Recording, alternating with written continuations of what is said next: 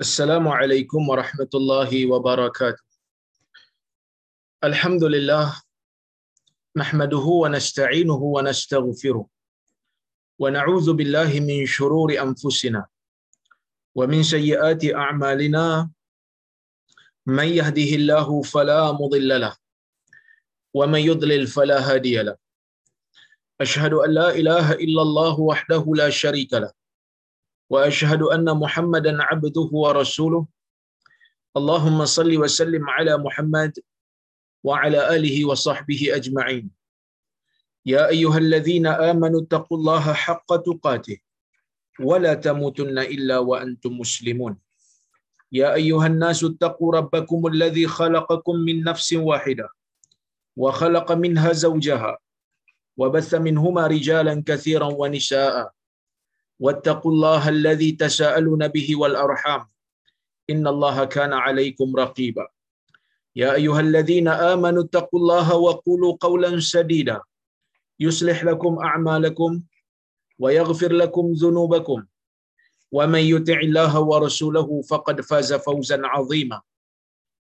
فإن أصدق الحديث كتاب الله وخير الهدي هدي محمد وشر الأمور محدثاتها.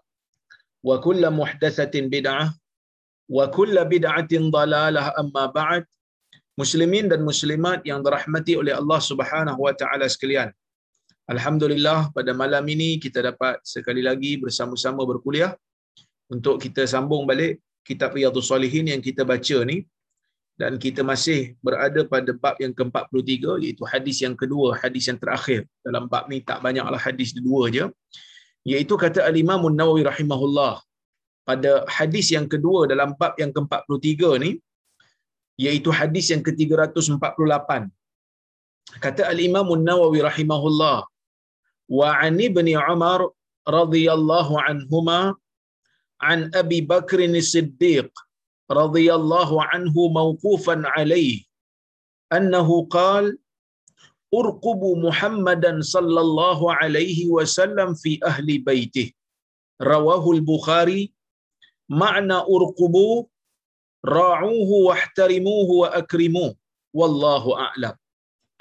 Yang bermaksud daripada Abdullah bin Umar radhiyallahu anhuma katanya daripada Abu Bakar Siddiq radhiyallahu anhu.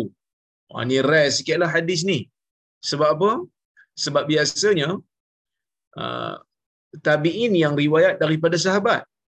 Dan jarang sahabat riwayat daripada sahabat. Tapi hadis ni sahabat yang bernama Ibnu Umar anak kepada Umar Ibn Al-Khattab radhiyallahu anhu meriwayatkan daripada Abu Bakar Siddiq maksudnya hadis ni ada dua orang sahabat satu orang sahabat yang kecil meriwayatkan daripada sahabat yang lebih tua daripada dia iaitulah Abu Bakar Siddiq. Mauqufan alaih. Hadis ni disandarkan kepada Abu Bakar. Hadis mauquf dipanggil. Hadis ni kalau ikut kepada kepada siapa hadis tu disandarkan kita boleh bahagi kepada empat lah. Ya. Yang pertama hadis qudsi kalau ia disandarkan kepada Allah. Yang kedua hadis marfu' iaitulah hadis yang disandarkan kepada Nabi Muhammad sallallahu alaihi wasallam dan hadis mauquf. Hadis yang disandarkan kepada sahabat Nabi sallallahu alaihi wasallam. Yang keempat hadis maqtu' iaitu yang disandarkan kepada tabi'i. Maksudnya kalau kata-kata itu kata-kata Allah kita panggil hadis tu hadis kursi. Kalau bukan Quran lah. Selain daripada Quran kalau ia kata-kata Allah kita panggil dia hadis kursi ya. Kalau dia tu kata-kata Nabi sallallahu alaihi wasallam maka kita namakan dia sebagai hadis uh, kita panggil apa? Hadis uh, marfu. Kalau dia disandarkan kepada sahabat maksudnya kata-kata sahabat bukan kata-kata Nabi bukan kata-kata Allah itu hadis mauquf. Kalau ia disandarkan pada tabi'i maksudnya kata-kata tabi'i dalam riwayat disebut Zuhri berkata Al-A'mash berkata umpama maka ini adalah uh, ini adalah hadis maqtu' dan kesemua bahagian hadis ini ada yang sahih ada yang daif ada yang palsu jadi kena tengoklah ini pembahagian dari sudut melihat kepada kepada siapa hadis itu disandarkan. Baik, hadis ni disandarkan kepada Abu Bakar. Maksudnya kata-kata Abu Bakar radhiyallahu anhu katanya urqubu Muhammadan sallallahu alaihi wasallam fi ahli baiti. Apa maksud urqubu? Perkataan urqubu uh, tidak jelas maknanya, jarang digunakan sehingga al-Imam An-Nawawi rahimahullah menjelaskan setelah dia membawakan hadis ini setelah dia memetik hadis ni dia bawa. Dia kata makna urqubuh ya makna urqubuh ai ra'uhu wahtarimuhu wa akrimuh iaitu jaga nabi sallallahu alaihi wasallam hormati nabi sallallahu alaihi wasallam muliakan nabi sallallahu alaihi wasallam maksud urqubuh ni boleh dengan makna jaga boleh dengan makna hormat boleh dengan makna muliakan Maksudnya jaga Nabi sallallahu alaihi wasallam pada ahli keluarganya. Ataupun ya, ataupun kita boleh kata hormati Nabi sallallahu alaihi wasallam pada ahli keluarganya. Ataupun kita boleh kata muliakan Nabi sallallahu alaihi wasallam pada ahli keluarganya. Apa maksud hadis ni Syekh Mustafa Bura dia hurai. Dia kata afadal hadis ta'zim ahli baitin Nabi sallallahu alaihi wasallam wa hubbahum wa muwalatihim ma'a wala'i sa'iri man umi man amarat syariah islamiyah bimualatih min as-sahabatil akramin wal ulama'il amilin. Hadis ini memberikan kita panduan. Hadis ini memberikan kita faedah. Apa dia? Yang pertama ta'zim ahli baitin nabi. Memuliakan ahli keluarga nabi sallallahu alaihi wasallam. Kenapa perlu muliakan ahli keluarga nabi ni? Kerana kedudukan mereka itu dalam syarak lebih tinggi lah nasab mereka itu bersambung dengan nabi sallallahu alaihi wasallam oleh kerana kita sayang dekat nabi maka sebab itulah kita kena sayang dekat orang yang nabi sayang yang ni diajar oleh agama. Sama jugalah macam kita kan. Uh, kita uh, hormati satu orang umpamanya. Maka keluarga orang tu pun kita hormatilah. Hormati tokoh politik tertentu. Keluarganya pun kita hormatlah sebab kita hormat kat tokoh tu. Nabi sallallahu alaihi wasallam lebih tinggi penghormatan kita perlu bagi.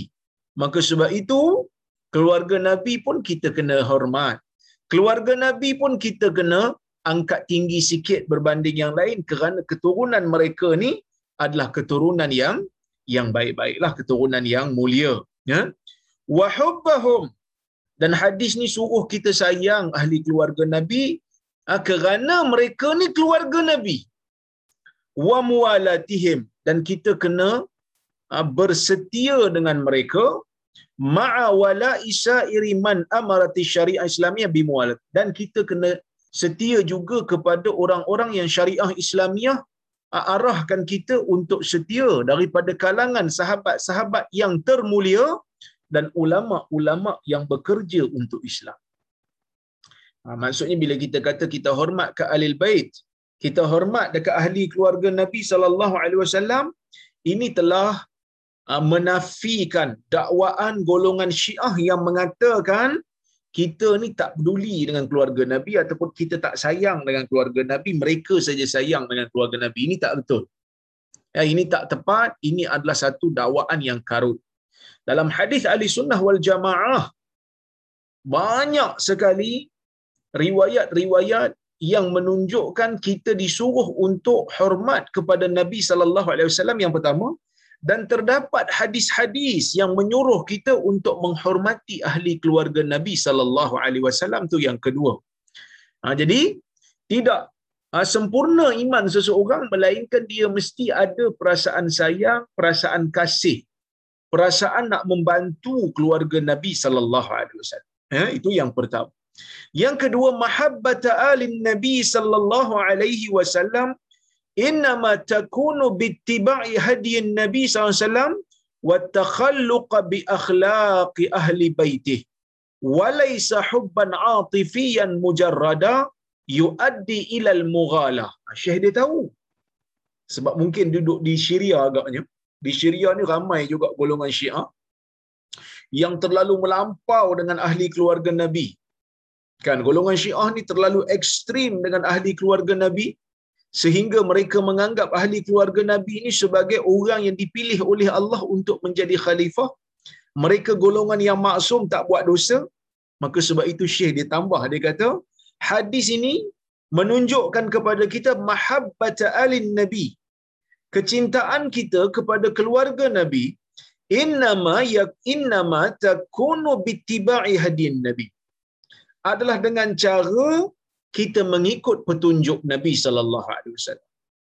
Macam mana cinta kepada ahli keluarga nabi mengikuti cara nabi mengikuti petunjuk nabi? Mengikuti petunjuk nabi seperti mana yang Nabi sallallahu alaihi wasallam dah tunjukkan dalam hadisnya yang mana Nabi menyebutkan fawallazi nafsu Muhammadin biyadihi law kanat Fatimah bintu Muhammad saraqat laqata'tu yadaha. Akama qal hadis Bukhari.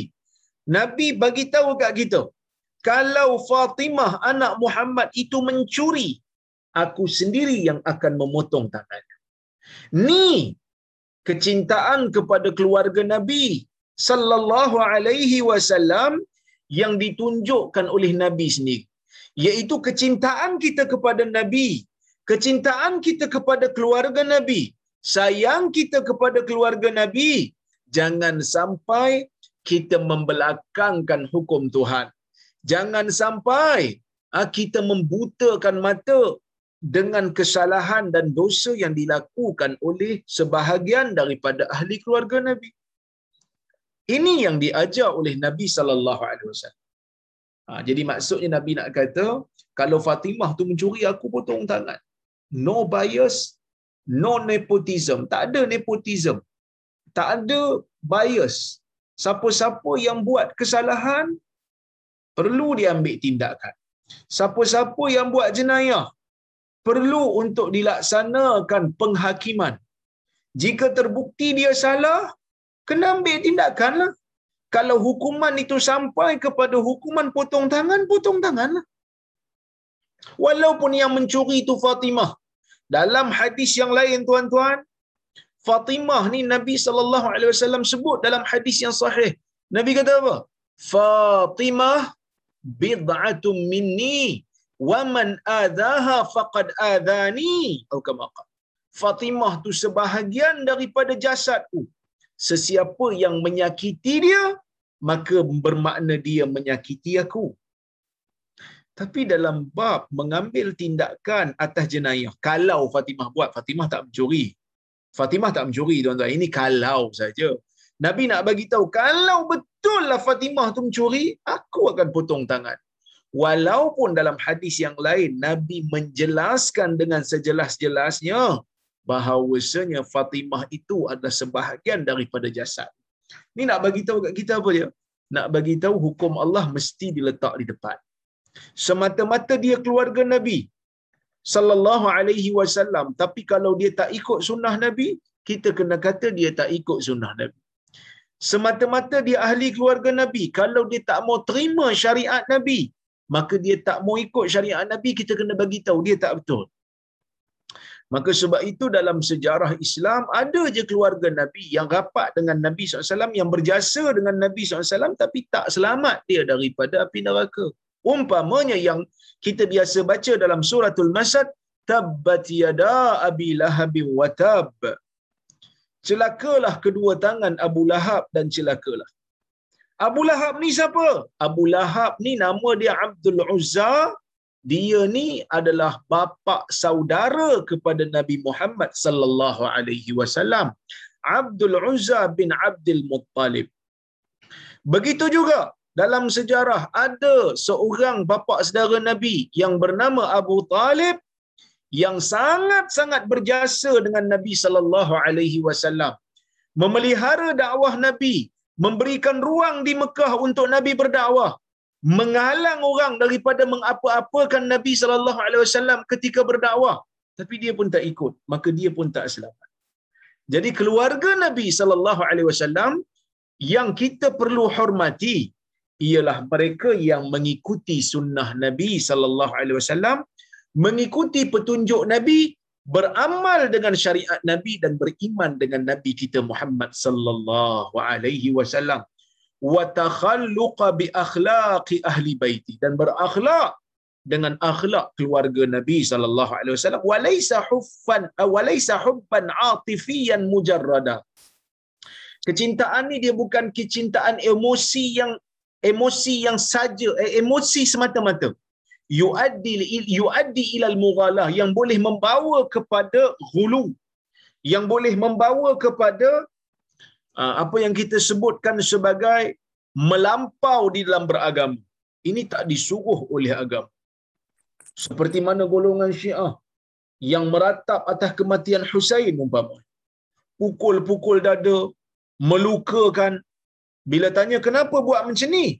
Dia kata kerana kami sayang kat Husain maka kami meratap. Kami bersedih. Sedangkan Husain tidak pernah menyuruh untuk buat begitu. Kan ha, golongan salaf tidak melakukan perkara-perkara yang seperti mana yang mereka lakukan ini benda yang bercanggah dengan apa yang ditunjukkan oleh golongan salaf. Ya.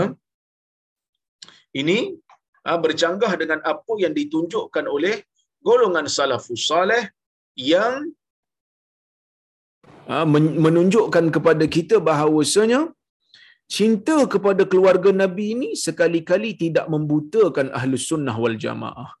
Cinta kepada keluarga Nabi sekali-kali kita tak menganggap ha, keluarga Nabi itu adalah golongan yang maksum. Kita tak anggap macam tu. Kita cuma kata mereka berada di kedudukan yang mulia. Kita hormati mereka kerana kita menghormati Nabi SAW. Tapi bila sampai masa mereka melakukan kesalahan, mereka melakukan uh, kekufuran, kita kena kata mereka itu kufur. Kan? Dan ada sebahagian, uh, uh, ialah ada satu ceramah lah saya duk tengok dia mengatakan bahawasanya tak digalakkan untuk baca surah al apa surah tabat surah al masad di dalam salat dia kata kenapa kerana Abu Lahab tu pak saudara nabi tak digalakkan untuk baca sebab takut menyinggung nabi sallallahu alaihi wasallam. Kita kata ini adalah pandangan yang mengarut ini adalah pandangan yang salah. Allah Azza wa Jalla yang menurun surah Al-Masad dan kita membacanya termasuk di dalam perkara yang disebut dalam al-Quran faqra'u ma tayassara min. Bacalah daripada mana-mana yang mudah bagi kamu daripada al-Quran itu bahkan ia termasuk dalam hadis yang Nabi SAW sebut man qara'a harfan min kitabillah falahu hasanah wal hasanatu bi ashri amsalha la aqulu alif lam min harf walakin al alif harf wal lam harf wal mim harf. Atau kamakal sesiapa yang membaca satu huruf daripada kitab Allah maka baginya satu pahala. Dan satu pahala itu akan diganda sepuluh aku tidak mengatakan alif lam mim itu huruf tetapi alif itu satu huruf lam itu satu huruf dan mim itu satu huruf maka kalau baca alif lam mim dikira tiga huruf tiga puluh pahala paling kurang kita akan dapat jadi bila Allah Ta'ala turunkan surah dalam Al-Quran. Allah Ta'ala turunkan surah Baqarah. Allah Ta'ala turunkan surah Ali Imran. Allah Ta'ala turunkan surah Al-An'am. Allah Ta'ala turunkan berbagai-bagai surah yang mengandungi cerita para anbiya yang pelbagai. Di antara cerita-cerita para anbiya ialah Nabi Ibrahim dan ayahnya. Walaupun sebahagian mufassirin mengatakan itu bukan ayah dia, itu adalah bapa saudara dia, iaitu Azar. Tetapi Syekh Umar Sulaiman Al-Ashqar dalam kitab dia Qasasul Ghaib dia memilih pendapat yang kata ni memang ayah Ibrahim. Dalam hadis disebut secara jelas ni ayah Ibrahim. Jadi kalau ayah Nabi Allah Ibrahim diberikan oleh Allah Azza wa Jalla dengan azab atas kesalahan yang dia lakukan di atas dunia ni, Adakah bermakna kita juga tak digalakkan untuk baca ayat ni dalam salat kerana ini adalah bapa Nabi Ibrahim takut dia kecil hati dengan kita? Jawapannya tidak. Adakah kita juga tak nak baca ayat-ayat bila mana melalui ayat Nabi Nuh menegur anak dia supaya menaiki bahtera bersama dengan dia. Ya bunayyar kam ma'ana. Wahai anakku marilah ah, marilah kita bersama berada di atas kapal ni bersama-sama bersama-sama dengan kami. Anak dia tak mau. Anak dia tak mau anak dia tak mau beriman dengan Nabi Nuh. Anak dia kata uh, dia boleh menyelamatkan diri daripada daripada daripada air daripada air banjir. Maka tuan-tuan adakah kita bila baca ayat al-Quran yang Allah Taala sebutkan tentang anak Nabi Nuh qala sa'awi ila jabali ya'simuni minal ma. Aku akan panjat bukit yang boleh menghalang aku daripada yang boleh menyelamatkan aku daripada air ni. Adakah bermakna kita juga tak perlu baca kerana takut Nabi Nuh akan tersinggung? Jawapannya tidak.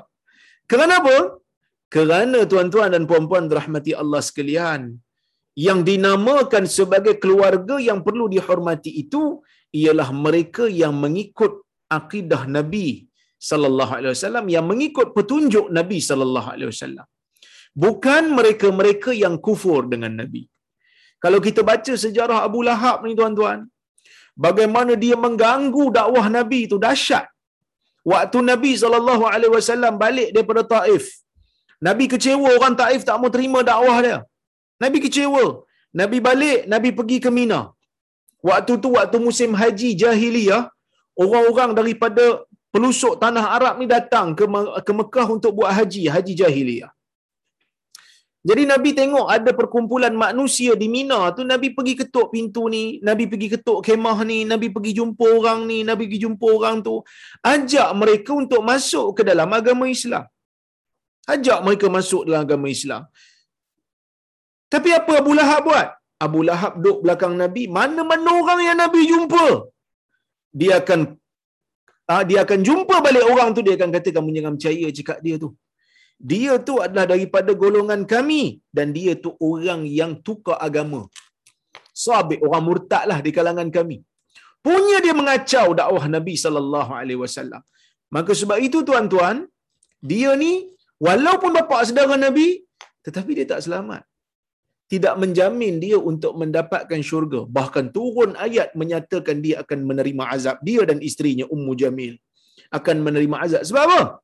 Sebab kerabat hubungan kekeluargaan sekali-kali tidak akan dapat membantu seseorang kalau seseorang itu sendiri tidak membantu diri dia dengan akidah yang benar dan juga dengan amal saleh. Man bata'a bihi amaluh lam yusri' bihi an-nasabu. Atau kama sesiapa yang amalan dia slow sesiapa yang amalan dia perlahan nasab dia sekali-kali tidak akan melajukan dia. Nasab dia sekali-kali tak akan jadikan dia ni laju.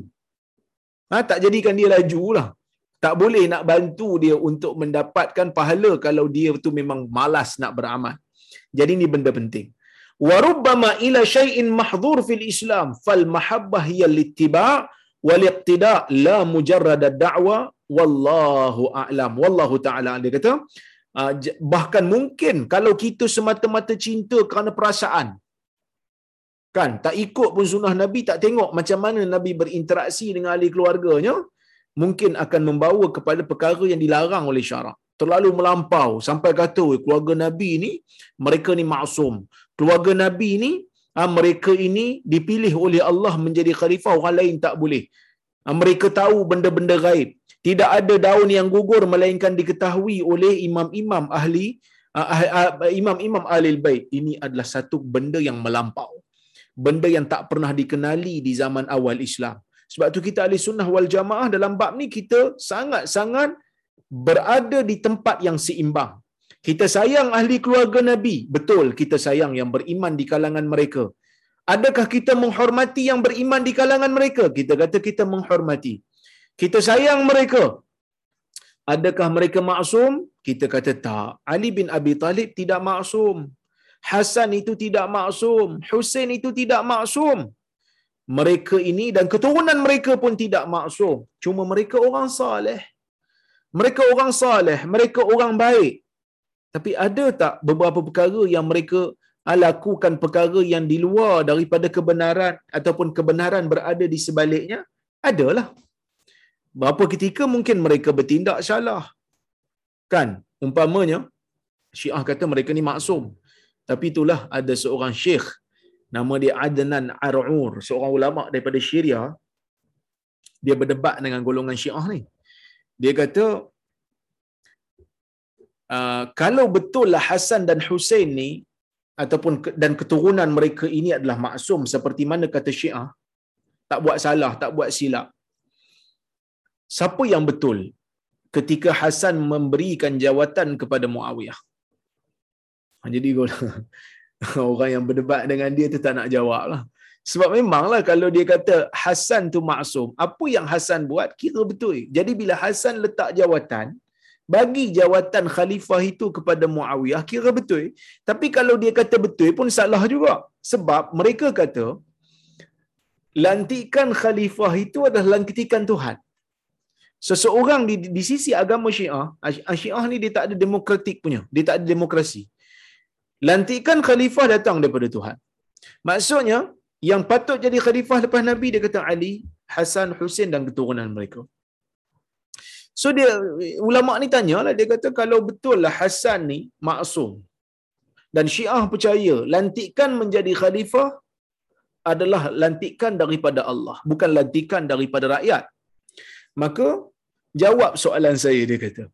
Soalannya adalah waktu Hasan turun daripada jawatannya menyerahkan jawatan ini kepada Muawiyah betul atau salah? Kalau dia kata betul, okeylah kira Hasan masih lagi maksum lah. Tapi ini menunjukkan lantikan menjadi khalifah itu boleh diletak. Masa boleh letak jawatan. Bila boleh letak jawatan, dia bukan dia bukan lantikan Tuhan lah. Sebab mana ada Nabi pernah letak jawatan? Nabi Melayu ada itu bohong oleh Nabi kan? Yang dulu agak Kuala Lumpur kan, saya dengan ini meletakkan jawatan saya sebagai Nabi Melayu. Ah, yang tu memang kira reput punya lah. Tak pernah dalam sejarah Nabi-Nabi letak jawatan. Memalukan ha? memalukan nabi-nabi je. Ha, dia pula mengaku nabi lah-lah letak jawatan. Ingat apa? Ada gaji ke apa? Ada kontrak ke dua tahun dua tahun? Tak ada. Nabi tidak boleh meletakkan jawatan kerana ia lantikan daripada Allah azza wajalla jadi bila Hasan letak jawatan kalau dia kata salah confirmlah Hasan bukan maksum sedangkan dia kata Hasan maksum kalau dia kata betul letak jawatan maksudnya jawatan itu bukan datang daripada Allah lah sebab boleh letak. Jadi kod depan pun dia kena, ghostan pun dia kena. Maksudnya kalau masuk gear gear satu jalan ke depan pun dia kena, masuk gear reverse pun dia kena. Dua-dua dia kena. Maksudnya ahli sunnah wal jamaah dalam masalah ini mereka sangat linian. Mereka kata tindakan Hasan tu betul. Meletakkan jawatan tu dan akhirnya dapat menyatukan semua orang Islam walaupun selepas itu mereka tetap ha, orang Islam tetap berbeza pendapat tapi tindakan Hasan tu dipanggil sebagai amul jamaah tahun penyatuan ha, bersatu balik umat Islam yang telah berbeza di atas dasar politik. Baik kita masuk kepada bab yang baru iaitu bab yang ketiga bab yang 44 iaitu bab tauqiril ulama wal kibar wa ahli al fadl wa taqdimihim ala ghairihim wa raf'i majalisihim wa idhari martabatihim. Oh, panjang sikit lah bab ni. Bab memuliakan ulama. Memuliakan orang-orang yang dewasa, orang-orang tua dan memuliakan orang-orang yang ada kelebihan dan mendahulukan mereka berbanding orang lain dan mengangkat tempat duduk mereka ha, mengangkat tempat duduk mereka dan menzahirkan martabat mereka. Allah Azza wa Jalla berfirman, qala Allah Ta'ala, "Qul hal yastawi alladhina ya'lamun wal ladhina la ya'lamun? Innama yatadhakkaru ulul albab." Surah Az-Zumar ayat 9. Allah Ta'ala kata, katakan, adakah sama orang yang tahu dengan orang yang tak tahu? Sesungguhnya orang-orang yang mempunyai fikiran yang waras, orang yang mempunyai otak yang baik akan berfikir akan beringat sebenarnya tak sama pun manakan sama orang yang ada ilmu dengan orang yang tak ada ilmu ini menunjukkan Allah Azza wa Jalla suruh kita membezakan orang yang berilmu dengan orang yang tak ada ilmu kerana nak berinteraksi pun kita disuruh untuk berinteraksi dengan kadar akal orang-orang yang kita sedang berinteraksi. Kalau orang tu ada ilmu, maka kita bercakaplah dengan kadar yang sesuai untuk dia. Kalau dia rendah ilmu, maka kita cakaplah dengan bahasa yang sesuai untuk dia. Khatibun nas ala qadri uqulihim. Bercakap dengan manusia dengan kadar akal mereka. Kalau akal mereka tinggi, bincang benda tinggi. Sebab itu kalau kelas di universiti, cara bercakap tak sama macam kelas dekat sekolah menengah. Bercakap, guru sekolah menengah punya cara cakap, tak sama macam guru sekolah rendah punya cakap. Saya bercakap dengan tuan-tuan dan puan-puan rahmati Allah sekalian pada malam ini. Tak samalah macam saya bercakap dengan anak-anak. Tak sama. Laras bahasa itu membezakan. Kerana apa? Kerana orang yang dah dewasa memerlukan kepada sesuatu yang bersifat lebih tinggi sesuai dengan ilmu mereka. Sebab tu bila nak orang kata apa bila nak kuliah aja saya akan peruntukkan sejam dua jam untuk membaca hadis apa nak baca kena buka kitab tu kena buka kitab ni kena buka syarah ulama tu kena buka syarah ulama ni. Sebab apa? Sebab nak bagi huraian itu datang daripada segenap segi. Supaya nak bagi huraian tu datang ada perbandingan ada cross reference kita panggil. Baru sesuai dengan orang-orang yang dewasa. Tapi kalau anak-anak dia tak sesuai lah macam ni dia kata mendalam sangat ni tak faham saya. Kalau saya rendahkan sangat dok baca lepas tu lompat. Dok baca lompat. Orang-orang yang dah dewasa kata eh senang sangat macam ni. Baik baca sendiri aja. Maka sebab itu perlu ada syarahan sikit. Tapi kadang-kadang saya rendahkan sikit perbahasan. Nak bagi orang anak-anak kecil nak bagi orang-orang muda supaya faham sekali. Jadi sebab itu nak bercakap dengan manusia melihat kepada qadri uqulihim kadar akal mereka. Ya baik Allah Azza wa Jal suruh kita membezakan orang yang berilmu dengan orang yang tak berilmu. Beza orang berilmu dengan orang tak berilmu ni. Islam suruh penganut dia menuntut ilmu. Islam menggalakkan dan memberikan ganjaran besar kepada mereka yang menuntut ilmu. Supaya apa? Supaya akal mereka itu baik. Supaya akal mereka yang diisi dengan ilmu ni dapat berfikir dengan matang, dapat berfikir dengan waras alladzina yastami'una alqaul fayattabi'una ahsanah. Orang-orang ulul albab ialah orang yang mendengar kata-kata dan mengikut yang terbaik daripada kata-kata yang dia dengar. Jadi nak mengikut yang terbaik ni kena dengar lebih daripada satu lah. Baru boleh buat pilihan. Jadi orang Islam kena dengar lebih daripada satu pandangan. Jangan dengar satu je, dengar satu lagi. Dengar satu lagi dan kita buat comparison. Yang mana yang terbaik, yang mana yang dapat menyelamatkan agama kita dan kita follow yang tu. Ya, baik.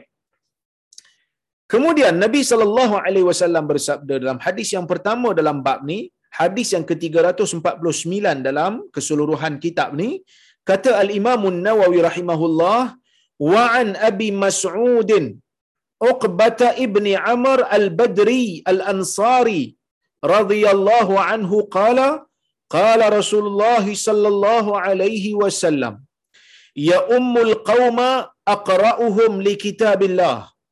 فإن كانوا في القراءة سواء فأعلمهم بالسنة. فإن كانوا في السنة سواء فأقدمهم هجرة.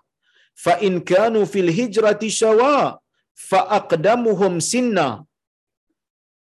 ولا يؤمن ولا يؤمن الرجل الرجل في سلطانه ولا يقعد في بيته على تكريمته إلا بإذنه. رواه مسلم. وفي رواية له فأقدمهم سلما بدل سنا أي إسلاما. وفي رواية يا أم القوم أقرأهم لكتاب الله. وأقدمهم قراءة فإن كانت قراءتهم سواء فليؤمهم أقدمهم هجرة. فإن كانوا في هجرة سواء فليؤمهم أكبرهم سنا.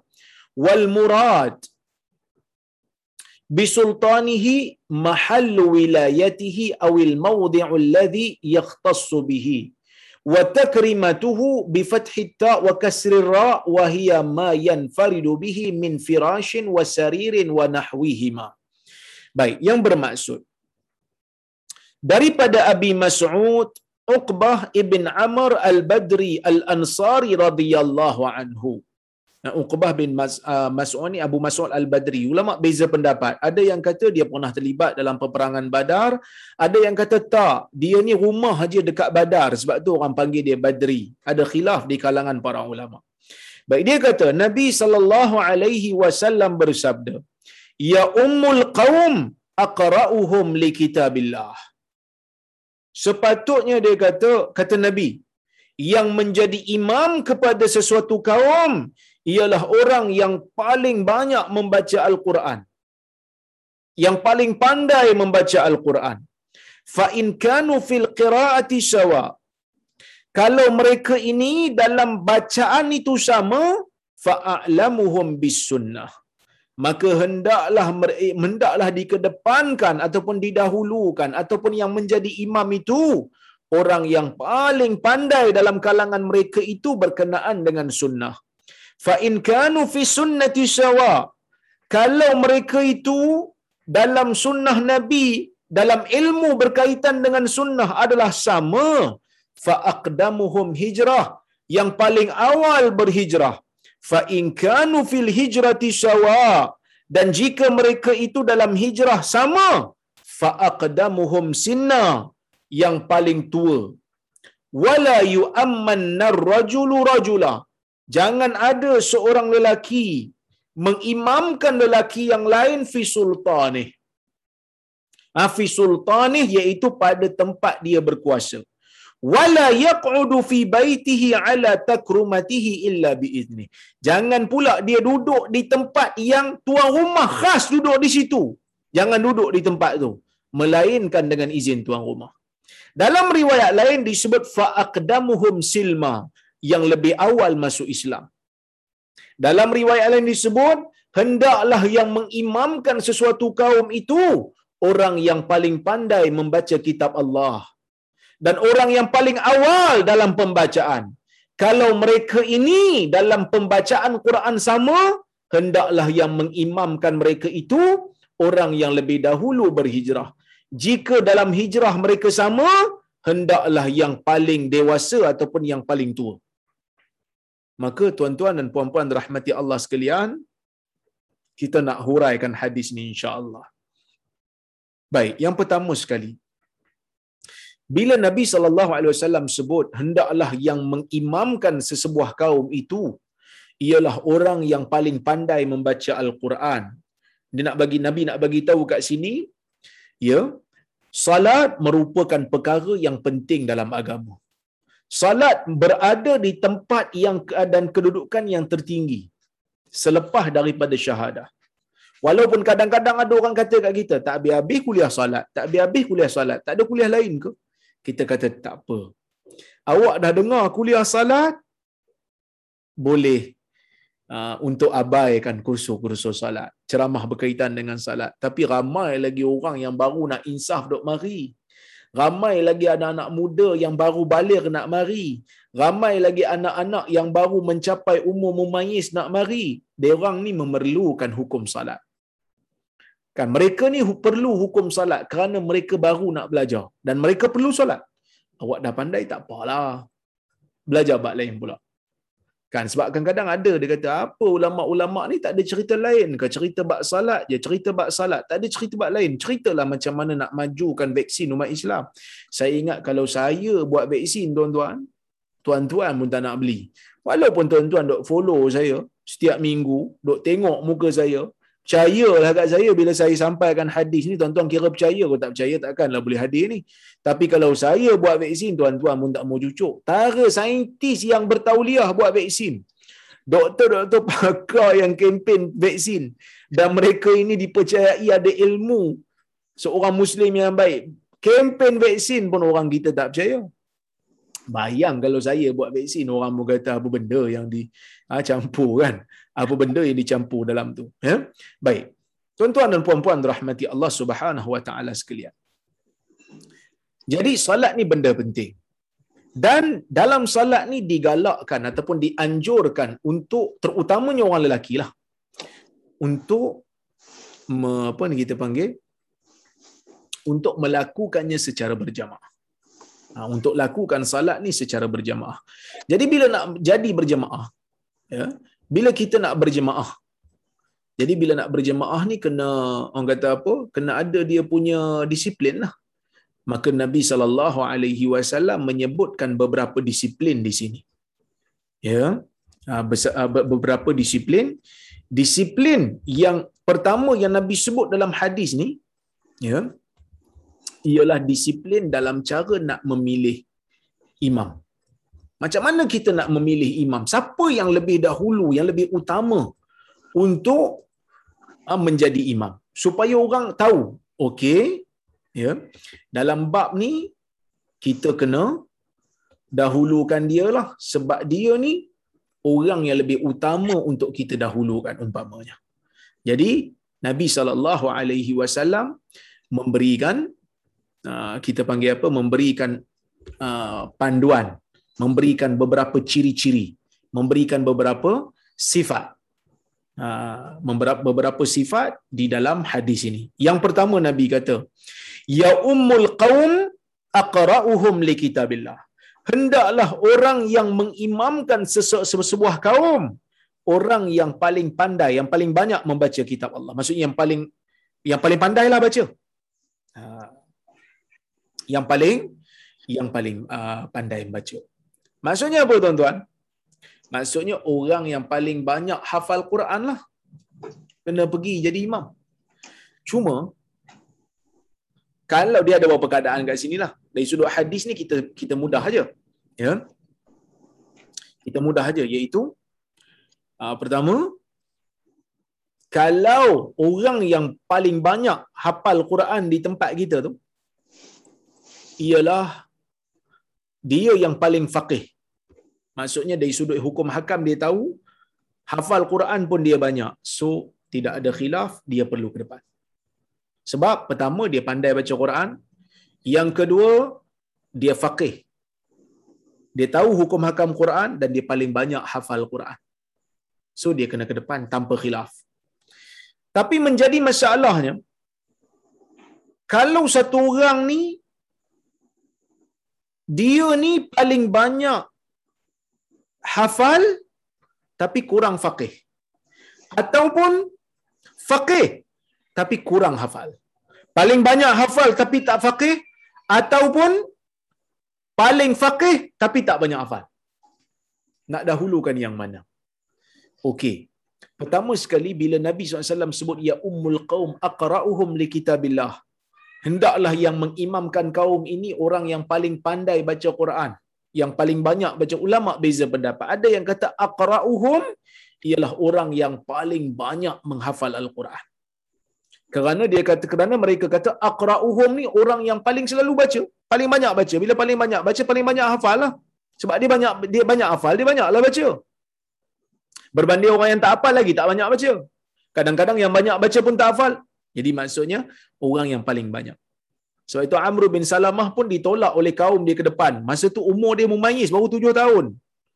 Di, di, di, di, di, di kedepankan dia, mereka kaum dia kedepankan dia, jadikan dia imam sebab dia paling banyak hafal Quran pada masa itu. Ada juga sebagian ulama kata bukan uh, hafal saja, tapi dia pandai baca dari sudut makhraj, kemahiran membaca tu. Itu lebih utama. Sebab sahabat-sahabat Nabi ni ramai je yang hafal Quran. Tapi Nabi tetap kata wa aqra'uhum Ubay. Yang paling pandai membaca Al-Quran adalah Ubay. Ubay ini baca dari sudut makhraj dia bagus daripada sahabat-sahabat lain. Kalau nak isut banding lah sahabat-sahabat lain dengan kita, kita memang jauh belakang lah. Sahabat lagi pandai lah. Tapi nak banding antara sahabat dengan sahabat, Ubay lebih menonjol dari sudut kualiti bacaan tu. Cuma ulama berbeza pendapat tuan-tuan adakah yang lebih diutamakan? Orang yang faqih tapi tak banyak hafal ataupun perlu dikedepankan orang yang banyak hafal tapi tak faqih? Di sini ulama berbeza pendapat. Pendapat yang pertama ialah pendapat ah, mazhab Hanafi dan juga Hambali. Imam Ahmad dalam satu uh, riwayat menyebutkan bahawasanya kalau dalam satu ketika ada orang yang banyak hafal tapi tak faqih dengan orang yang faqih tapi tak banyak hafal dia kata utamakan orang yang banyak hafal kenapa kerana salat memerlukan kepada bacaan lagi panjang dia baca lagi baguslah Maksudnya bukanlah terlalu panjang sampai membebankan. Tapi tak adalah baca satu ayat je lepas tu turun rukuk.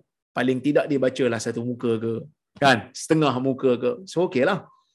Maka dia kata itu tujuan pensyariatan solat berjemaah ni supaya imam baca, makmum dapat dengar. Terutamanya untuk tiga salat yang jahriyah tu.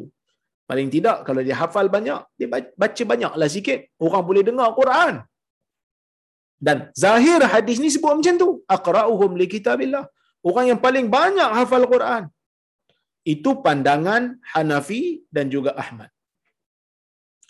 Manakala madhab Syafi'i dan juga Imam Malik mereka mengatakan yang dimaksudkan dengan aqra bukannya hafal banyak semata-mata tetapi faqih. Buktinya apa? Buktinya tuan-tuan, sewaktu Nabi sakit. Dia kata kita kena faham hadis ni sama selari dengan apa yang Nabi buat. Nabi buat, waktu Nabi sakit, Nabi gering. Nabi suruh Aisyah uh, untuk arahkan siapa jadi imam? Untuk arahkan Abu Bakar. Walaupun Aisyah kurang setuju pada mulanya kerana dia kata Abu Bakar ni jiwa dia lembut. Takut-takut dia tak mampu nak jadi imam, dia menangis cepat bila baca ayat Quran. Nabi kata, tak, aku nak Abu Bakar. Mur Abu Bakrin falyusalli bin nas. Arahkan Abu Bakar supaya dia menjadi imam untuk salat manusia. Untuk dia salat mengimami manusia. Abu Bakar ni tuan-tuan, kan? Abu Bakar ni, dia orang yang faqih. Yalah, dia dekat dengan Nabi. Maka sebab itulah dia dilantik menjadi imam waktu Nabi sakit dan sebab itu dia dilantik menjadi khalifah lepas Nabi wafat. Maka sebab itu mazhab Syafi'i kata dan Malik dia kata faqih tu lebih utama. Kerana sahabat Nabi sallallahu alaihi wasallam di zaman itu ini Imam Khattabi juga sebutlah Al-Imam Al-Khattabi ketika dia menghuraikan hadis ni dia kata sahabat-sahabat Nabi di zaman sahabat di zaman Nabi orang yang faqih dipanggil qurra. Orang yang banyak baca Quran mereka akan faqih. Cuma zaman ni je, zaman Imam Khattabi je kata mungkin zaman ni qurak dengan faqih tu dibezakan. Tapi zaman dulu siapa yang banyak baca Quran, ya. Siapa yang banyak baca Al-Quran, maka dia akan dikira sebagai uh, faqih. Uh, jadi kita um, saya wallahu taala a'lam nampak macam pendapat mazhab Syafi'i dan Hambali ni bagi saya betul-betul kuat lah. Ha, betul-betul kuat. Tapi saya nak kata beginilah. Kalau nak kedepankan orang yang paling banyak hafal Quran, dia selari dengan hadis ni dan dia mesti tahu hukum hakam yang asas berkenaan dengan salat. Jangan sampai dia terkentut pun dia tak tahu dia kena berhenti. Jangan sampai dia uduk pun dia tak tahu. Kan dulu saya pernah cerita, satu orang jadi imam bacaan sedap, dia baca Quran sedap sungguh. Habis je bagi salam, orang kata, Masya Allah Imam, sedapnya bacaan, dia kata kan. Oh, terima kasihlah. Itu belum ambil uduk lagi. Kalau ambil uduk lagi, sedap. Dia tak tahu sebenarnya salat kena ambil uduk. Ah, jangan sampai tara macam tu lah. Ah, jangan sampai tara macam tu. Baik, kalau mereka sama dari sudut ilmu tu, il faqihnya, bacaan Qurannya bagus, Nabi kata kena cari yang paling alim dalam sunnah yang paling pandai tentang sunnah Nabi sallallahu alaihi wasallam. Kalau mereka dalam sunnah pun sama, orang yang paling awal hijrah. Hijrah ni apa dia? Hijrah ni orang yang awal berpindah ke Madinah. Cuma Al-Syekh Al-Etyubi dalam kitab dia Zakhairul Mawaris uh, uh, sorry uh, Zakhiratul uh, Zakhiratul Uqba Ah, dia mensyarahkan sunan uh, al-Nasa'i al-Mushtaba dia menyebutkan bahawasanya termasuk juga dalam bab hijrah ni orang yang kurang melakukan maksiat. Orang yang paling awal sedar untuk buat kerja-kerja agama ni. Sebab apa? Sebab dia kata bila hijrah dalam hadis juga disebutkan al-muhajir man hajara ma al-muhajir man hajara ma nahallahu anhu.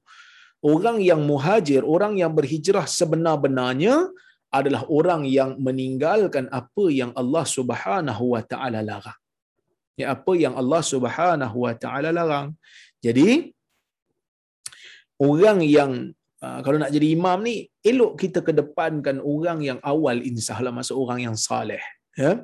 Fa in kanu fil hijrati sawa fa aqdamuhum sinna.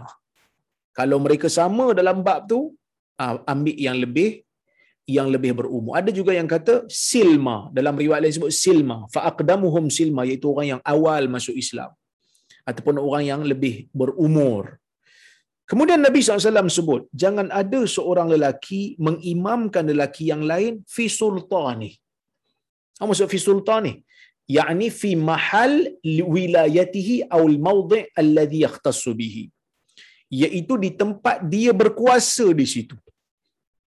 Jangan ada seorang lelaki pergi imamkan lelaki yang berkuasa di situ. Ataupun di tempat dia. Ha, ini benda penting ni. Contohlah eh. Kita pergi satu masjid, dekat masjid tu, ya. Ada pak imam ratib yang dilantik oleh kerajaan. Dia memang imam kat situ. Mana-mana kita pergi sekarang ni masjid-masjid memang ada imam dia yang dilantik oleh kerajaan, yang dilantik oleh karya. Kita pergi, kita buat kepala, kita, lepas azan je kita terus suruh kawan kita iqamah, kita buat ha, kita kita jadi imam kat situ tak boleh. Tuan-tuan tak boleh. Kenapa tak boleh? Kerana Nabi larang. Jangan ada seorang lelaki pergi jadi imam di tempat lelaki yang mana orang lelaki jadi makmum kita tu dia berkuasa kat situ. Dia dilantik di situ. Kita kena tunggu dia.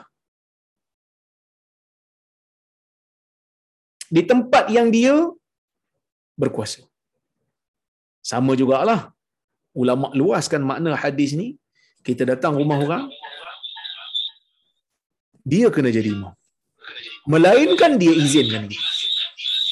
Maksudnya kalau kita datang ziarah rumah satu orang, kita kena tolak dia jadi imam. Awak jadi imam ni rumah awak. Dia kata tak apalah, ustaz jadi imam. Saya duduk belakang. Itu tak apalah. Tapi nak kata awak duduk belakang saya, saya ustaz. Jangan, sebab itu rumah dia. Kena dahulukan dia sebab itu rumah dia. Kalau nak salat, di, di rumah dia lah. Maksud Nabi SAW mengajarkan adab. Dan Nabi SAW nak jaga perasaan ahli rumah, nak jaga perasaan tuan rumah. Nak jaga perasaan orang yang ada ha, jawatan rasmi oleh kerajaan di tempat supaya tidak berlaku seperti masjid dirar. Apa itu masjid dirar? Masjid yang dibina untuk memecahkan orang Islam. Tak boleh. Bayangkan kalau solat sampai dua imam di satu kawasan, dia akan jadi rosak. Dua imam tak apa kalau tak sengaja. Maksudnya imam imam imam ratib dah bagi salam, kita datang lambat, kita solat imam ratib tak cakap apa. Dia dia izinkan sebab dia tahu kita lambat. Lambat bukan sengaja. Tapi kalau dia salat, kita tunggu-tunggu. Tak mau salat dengan dia. Kita tunggu sampai dia habis baru kita buat jemaah baru, ini akan memecahkan orang Islam. Dan Islam tak benarkan benda ni berlaku. Ya, Islam tak benarkan benda ni berlaku, dia akan menjadi perpecahan. Sedangkan solat berjemaah disyariatkan untuk kita bersatu solat ah, solat berjemaah disyariatkan untuk orang Islam ini berpadu. Bukan untuk jadi medan perpecahan. Ya bukan untuk jadi medan perpecahan. Sebab itu disebut begitu. Sebab itu Nabi SAW juga sebut wala yaqudu fi baitihi ala takrimatihi. Jangan duduk di tempat yang khas dia duduk.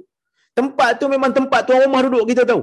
Kita pergi duduk kat situ illa biizni tak boleh duduk kat situ melainkan dengan izin Kenapa? Kerana ini adab datang rumah orang. Ya? Baik, afadal hadis. Apa kata Syekh? Hadis ini memberikan kita beberapa makna, beberapa faedah. Annal ahaqqa bil imamah huwal aqra' li kitabillah. Orang yang paling berhak untuk menjadi imam ialah orang yang paling banyak membaca kitab Allah, yang paling pandai baca. Fa inistawu fil qira'ah fal a'lam bis sunnah. Ya. Kalau mereka sama dalam bacaan, maka hendaklah yang paling pandai dalam sunnah. fa in istawfal aqdam hijrah. Kalau mereka sama juga yang paling awal berhijrah fa in istawfal akbar sinna. Kalau mereka sama juga yang paling yang paling uh, tua lah, yang paling berumur di kalangan mereka. Wa anna sultan wa sahibul bait. Nampak? Sultan, pemerintah dan pemilik rumah, pemilik majlis, wa imamul masjid dan imam masjid ahaqqu bil imamah min ghairihi ma lam ya'zan wahid minhum. Mereka lebih utama untuk menjadi imam daripada orang lain selagi mana mereka tak memberi izin kepada orang lain tu untuk menjadi imam. Tak boleh jadi imam. Kena tunggu. Ya. Baik. Fadilat al-hijrah. Fadilat hijrah wa fadilat sabq ila al-Islam dan fadilat lebih awal masuk Islam sehingga ia dijadikan sebagai kriteria untuk mendahulukan imam yang ada sifat ini berbanding lain. Maksudnya hijrah ni bukan uh, dilupakan di dalam Islam. Hijrah ni tetap kekal sehingga nak jadi imam pun orang tengok juga sebagai ia sebagai salah satu daripada ciri-ciri untuk mengkedepankan imam. Wa fi qawlihi ya ummul qaum hujjah liman'i imamatil uh, imamatil mal ahli rijal. Bila Nabi kata hendaklah kaum menjadi imam pada kaum sekian-sekian orang ini menjadi bukti untuk orang perempuan tak boleh jadi imam bagi orang lelaki lah. Ha, dulu kita ada satu kes kan Aminah Wadud jadi imam. Ini adalah satu ha, kesilapan, inilah satu kesesatan. Kerana apa? Kerana uh, perempuan tak boleh jadi imam pada lelaki. Lelaki kena jadi imam. Ha, perempuan duduk di belakang. Perempuan jadi imam pada perempuan tak apa. Tapi imam pada lelaki tak boleh. Lianna lafzal qaum khasun birrijal. Kerana laf, uh, kaum itu adalah khas untuk orang lelaki. Al-imamah amanah wa mas'uliyah la yundabu ilaiha illa al-akfa laha wa laysat mujarrad wadhifah wa manfa'ah syakhsiyah. Uh, tugas imam ini dalam salat ni walaupun kita nampak macam kecil tapi tugas imam dalam salat ni merupakan amanah merupakan tanggungjawab dan tidak digalakkan untuk kita berebut tak digalakkan untuk kita galas melainkan untuk orang yang betul-betul layak jawatan imam ni. Dan ia bukan sekadar tugas ataupun bukan sekadar lantikan ataupun manfaat secara peribadi. Ia adalah jawatan di dalam agama yang kita kena bertanggungjawab dengannya. Jadi sebab itu tuan-tuan dan puan-puan rahmati Allah sekalian, bab nak jadi imam ni kalau memang dah ada imam kat tempat tu, so kita ikut je lah. Ya, kita ikut. Tapi kalau ciri-ciri yang ada, seorang pemimpin kena pilih ciri-ciri imam yang begini untuk dilantik di tempat dia. Wallahu taala alam bisawab. Jadi tuan-tuan saya kira cukuplah sekadar itu untuk malam ini. Insya-Allah jika ada kesempatan yang lain kita bertemu lagi. Saya tengok kalau-kalau ada soalan ataupun komentar, kalau ada kritikan kita saya alu-alukan ya. Baik.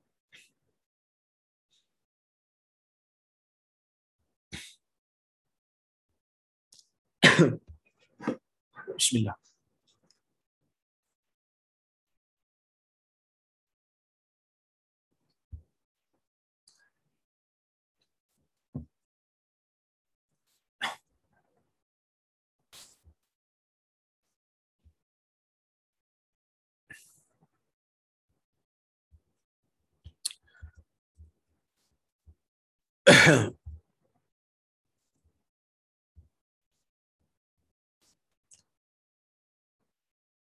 Okey.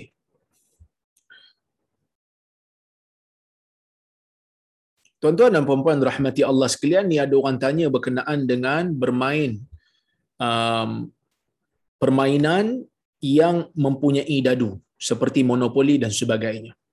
Baik, di sana ada hadis yang Nabi sallallahu alaihi wasallam mencela perbuatan bermain yang ada dadu ni. Umpamanya macam Nabi sebut man la'iban nardashir, kalau tak silap.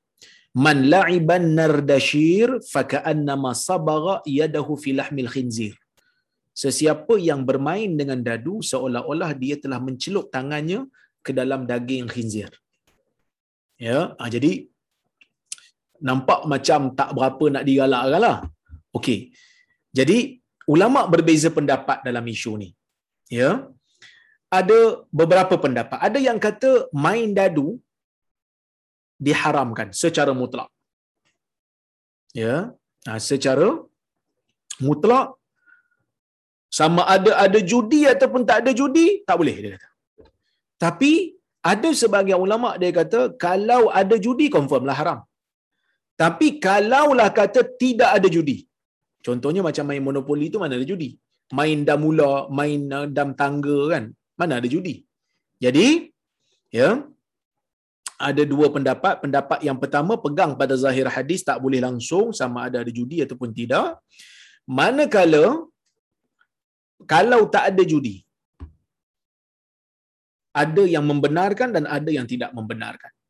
Ha, saya ingat uh, mufti wilayah ada keluarkan satu artikel dalam masalah ni dia kata dia berpegang kepada pendapat yang dibolehkan selagi mana tidak ada judi dan tidak ada unsur-unsur permusuhan ataupun tidak melampau sampai melalaikan tuntutan agama.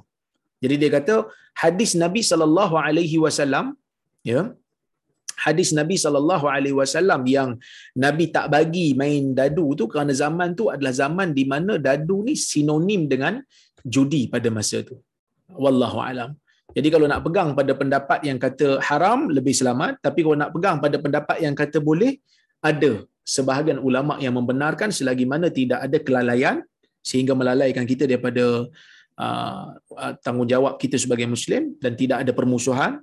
Jangan sampai bergaduh betul-betul tumbuk uh, bertendang-tendang sebab tak puas hati dan juga jangan sampai kepada ada unsur judi. Tak ada masalah insya-Allah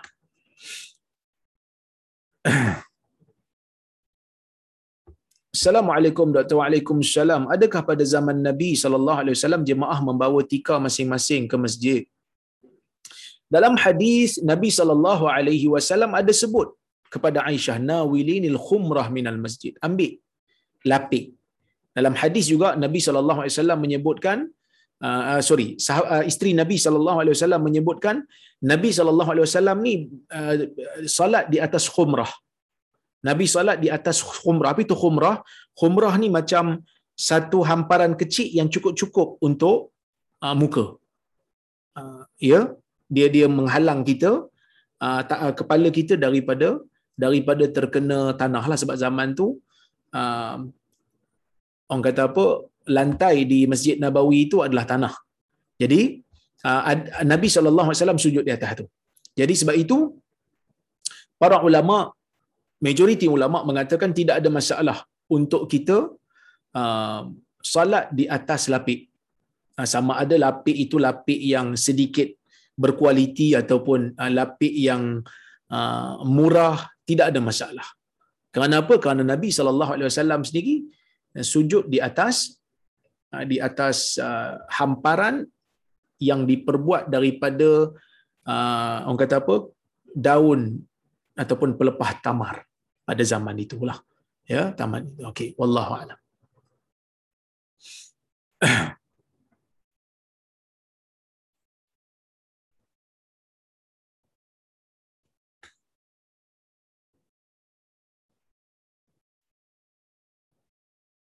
Assalamualaikum Dr. Waalaikumsalam. Tumpang tanya, ada tak amalan-amalan khas untuk ibu mengandung yang sabit daripada Nabi sallallahu alaihi wasallam? Jazakallah khair wa antum fazakumullahu khair. Saya tidak tahu ada amalan-amalan yang khusus untuk ibu mengandung. Yang saya tahu amalannya sama saja. Seperti mana amalan yang lain. Cuma banyak akan berdoa supaya ia selamat menjadi zuriat yang saleh. Rabbana hab lana min azwajina wa dhurriyyatina qurrata a'yun waj'alna lil muttaqina imama. Rabbi ja'alni muqimas salah wa min dhurriyyati. Ah, itu di antara doa-doa yang ada dalam Quran yang doa supaya Allah Subhanahu wa taala memberikan kita zuriat yang salihah, zuriat yang saleh, anak-anak yang baik, mendirikan salat dan sebagainya. Baik. Sekarang zaman moden, dia kata Jabatan Agama Islam adakan interview untuk pilih imam bukan karyah di tempat itu jadi masyarakat ikut. Ya, kerana itu hak pemerintah, jadi siapa pun yang pemerintah lantik, maka dia berhak untuk menjadi imam di tempat itu. Cuma Ha, kita kalau dah tak suka dengan imam tu tak apa, kita tak ada pilihan, kita salat je. Selagi mana dia Muslim, kita salat di belakang dia.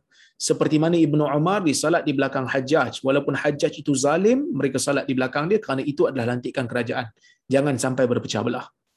Ha, walaupun kita tak setuju dengan imam tu, dari satu-satu masalah ijtihad dan sebagainya, selagi mana dia adalah Muslim, kita salat. Sebab itu dalam riwayat disebutkan, fa in asabu falahum afalakum walahum wa in aqta'u falakum wa alaihim kalau imam tu buat benda betul mereka akan kamu akan dapat pahala mereka akan dapat pahala kalau mereka buat ada benda yang tak betul dalam solat dan kamu tak tahu kamu akan dapat pahala mereka akan menanggung kesalahan yang mereka buat ya baik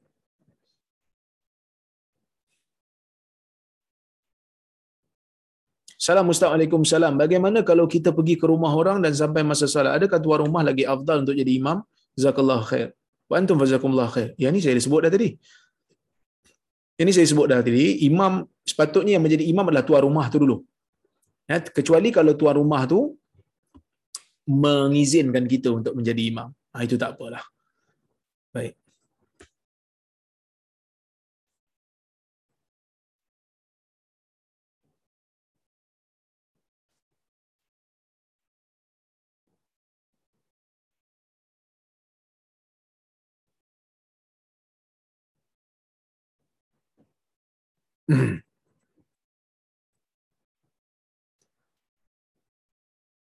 Assalamualaikum warahmatullahi wabarakatuh. Dalam riwayat Ibn Abbas meleraikan rambut Abdullah Al-Haris yang diikat dan beliau ada menyebut bahawa dia mendengar Rasulullah SAW kata kalau ikat rambut umpamakan orang solat seperti kedua tangan diikat di belakang. Ibn Al-Athir, rambut terurai bila sujud, rambut tersebut akan jatuh ke tanah ketika sujud sehingga diberikan pahala sujud dengan rambutnya. Bagaimana pahala orang yang memakai serban, songkok dan sebagainya adakah ia tertakluk pada isu rambut uh, isu ikat rambut? Dalam isu ni isu ikat rambut sahaja. Ha, kerana ikat rambut ni dia ada persamaan dengan orang yang sombong. Kerana tak nak rambut dia tu terkena tanah sebab tu diikat. Sebab tu dimakruhkan untuk orang lelaki ikat rambut sewaktu solat dia kena leraikan ya kalau dia pakai serban baguslah menunjukkan dia tak ikat rambut dia pakai kepiah pun Nabi SAW solat pakai serban ada hadis Nabi SAW solat tutup kepala. Jadi ah, ia termasuk ia tak termasuk dalam ikat rambut. Ya, wallahu a'lam. Assalamualaikum Dr. Waalaikumsalam. Saya nak confirmkan balik, betulkah rukun qauli contoh baca Fatihah sampai didengari sendiri itu wajib dan salat terbatal jika kita tidak patuh pada rukun qauli ini? Jika ia adakah hadisnya, jika ia juga adakah perlu keluar suara atau cukup bisikan memadai? Dalam isu ini ada dua pendapat. Pendapat yang pertama pendapat mazhab Syafi'i. Mereka mengatakan wajib membaca tu kalau kita ni baca slow, kalau baca kuat memang kita dengar lah. Kalau baca slow, umpamanya kita jadi makmum ataupun solat zuhur, kita baca tu sampai telinga kita dengar. Bismillahirrahmanirrahim. Tak keluar suara, kuat, tapi kita dengar dengan telinga kita. Bisama al-mu'tadil, dengan telinga yang sihat. Bukan telinga trouble. Kalau telinga trouble, jerit pun dia tak dia tak dengar juga kan. Jadi itu pendapat mazhab Syafi'i. Kenapa disebut macam tu? Dia kata sebab ini rukun qauli, tidak dikira membaca melainkan orang yang memang ada keluar suara sikit dan dia dengar baru dikira baca. Kalau tak dia tak nama baca lah. Sebab dia kata rukun qauli, qauli qaul, benda yang keluar, suara yang ada. Mazhab Maliki kata cukup hanya dia gerakkan mulut walaupun tak dengar pada telinga. Gerakkan mulut sudah memadai. Ibn Taymiyah setuju dengan pendapat Imam Malik, saya setuju dengan pendapat mazhab Syafi'i lebih selamat. Tapi kalau sebelum ni kita tak tahu, kita hanya gerakkan mulut ikut mazhab Maliki, insya-Allah tuan-tuan sah salat tu kerana mengikut mazhab Maliki, anggaplah kita bertaklid dengan Imam Malik dalam masalah ni. Untuk lepas ni katakan kita dah dah tahu, kita bunyikan sikit. Kalau telinga kita trouble tak apalah.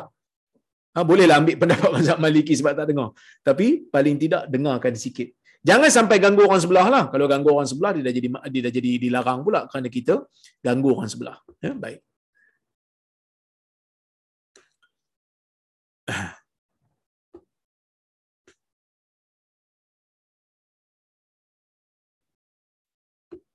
Assalamualaikum salam. Ar-rijal ar-rajul fi sultanihi tak termasuk pemimpin politik Islam yang berkuasa. Ah, tak termasuk di orang yang mempunyai kuasa di tempat itu. Contohnya zaman dulu pemimpin tertinggi mereka ada hak lah sebab mereka jadi imam zaman tu. Sebab tu khalifah-khalifah baca khutbah zaman tu. Jadi tak bolehlah orang lain pergi ambil jawatan tu. Sebagai contoh kat lokat negeri dia sultan lah sultan jaga hal ehwal agama kan. Tapi oleh kerana sultan dah dah turunkan kuasa kepada imam-imam, kepada mufti dan sebagainya, maka mereka yang berkuasa itu ada hak lah untuk menjadi imam di situ. Dan kita tak boleh buat pandai-pandai tu orang ambil dengan alasan saya adalah seorang muslim contohnya kan okey tak ada masalah Kalau dia bagi dia bagi izin tak ada masalah. Nah, gitu. Assalamualaikum Assalamualaikum salam. Bolehkah kita menolak sesuatu jawatan kerana khuatir tidak bersedia ataupun tidak mampu menggalas amanah dan tanggungjawab berat tersebut?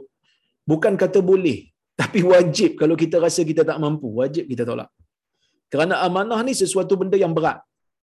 Sebab itu waktu Allah Taala memberikan amanah kepada uh, gunung-gunung, samawat, ya, kepada langit-langit, mereka tak mau, mereka takut.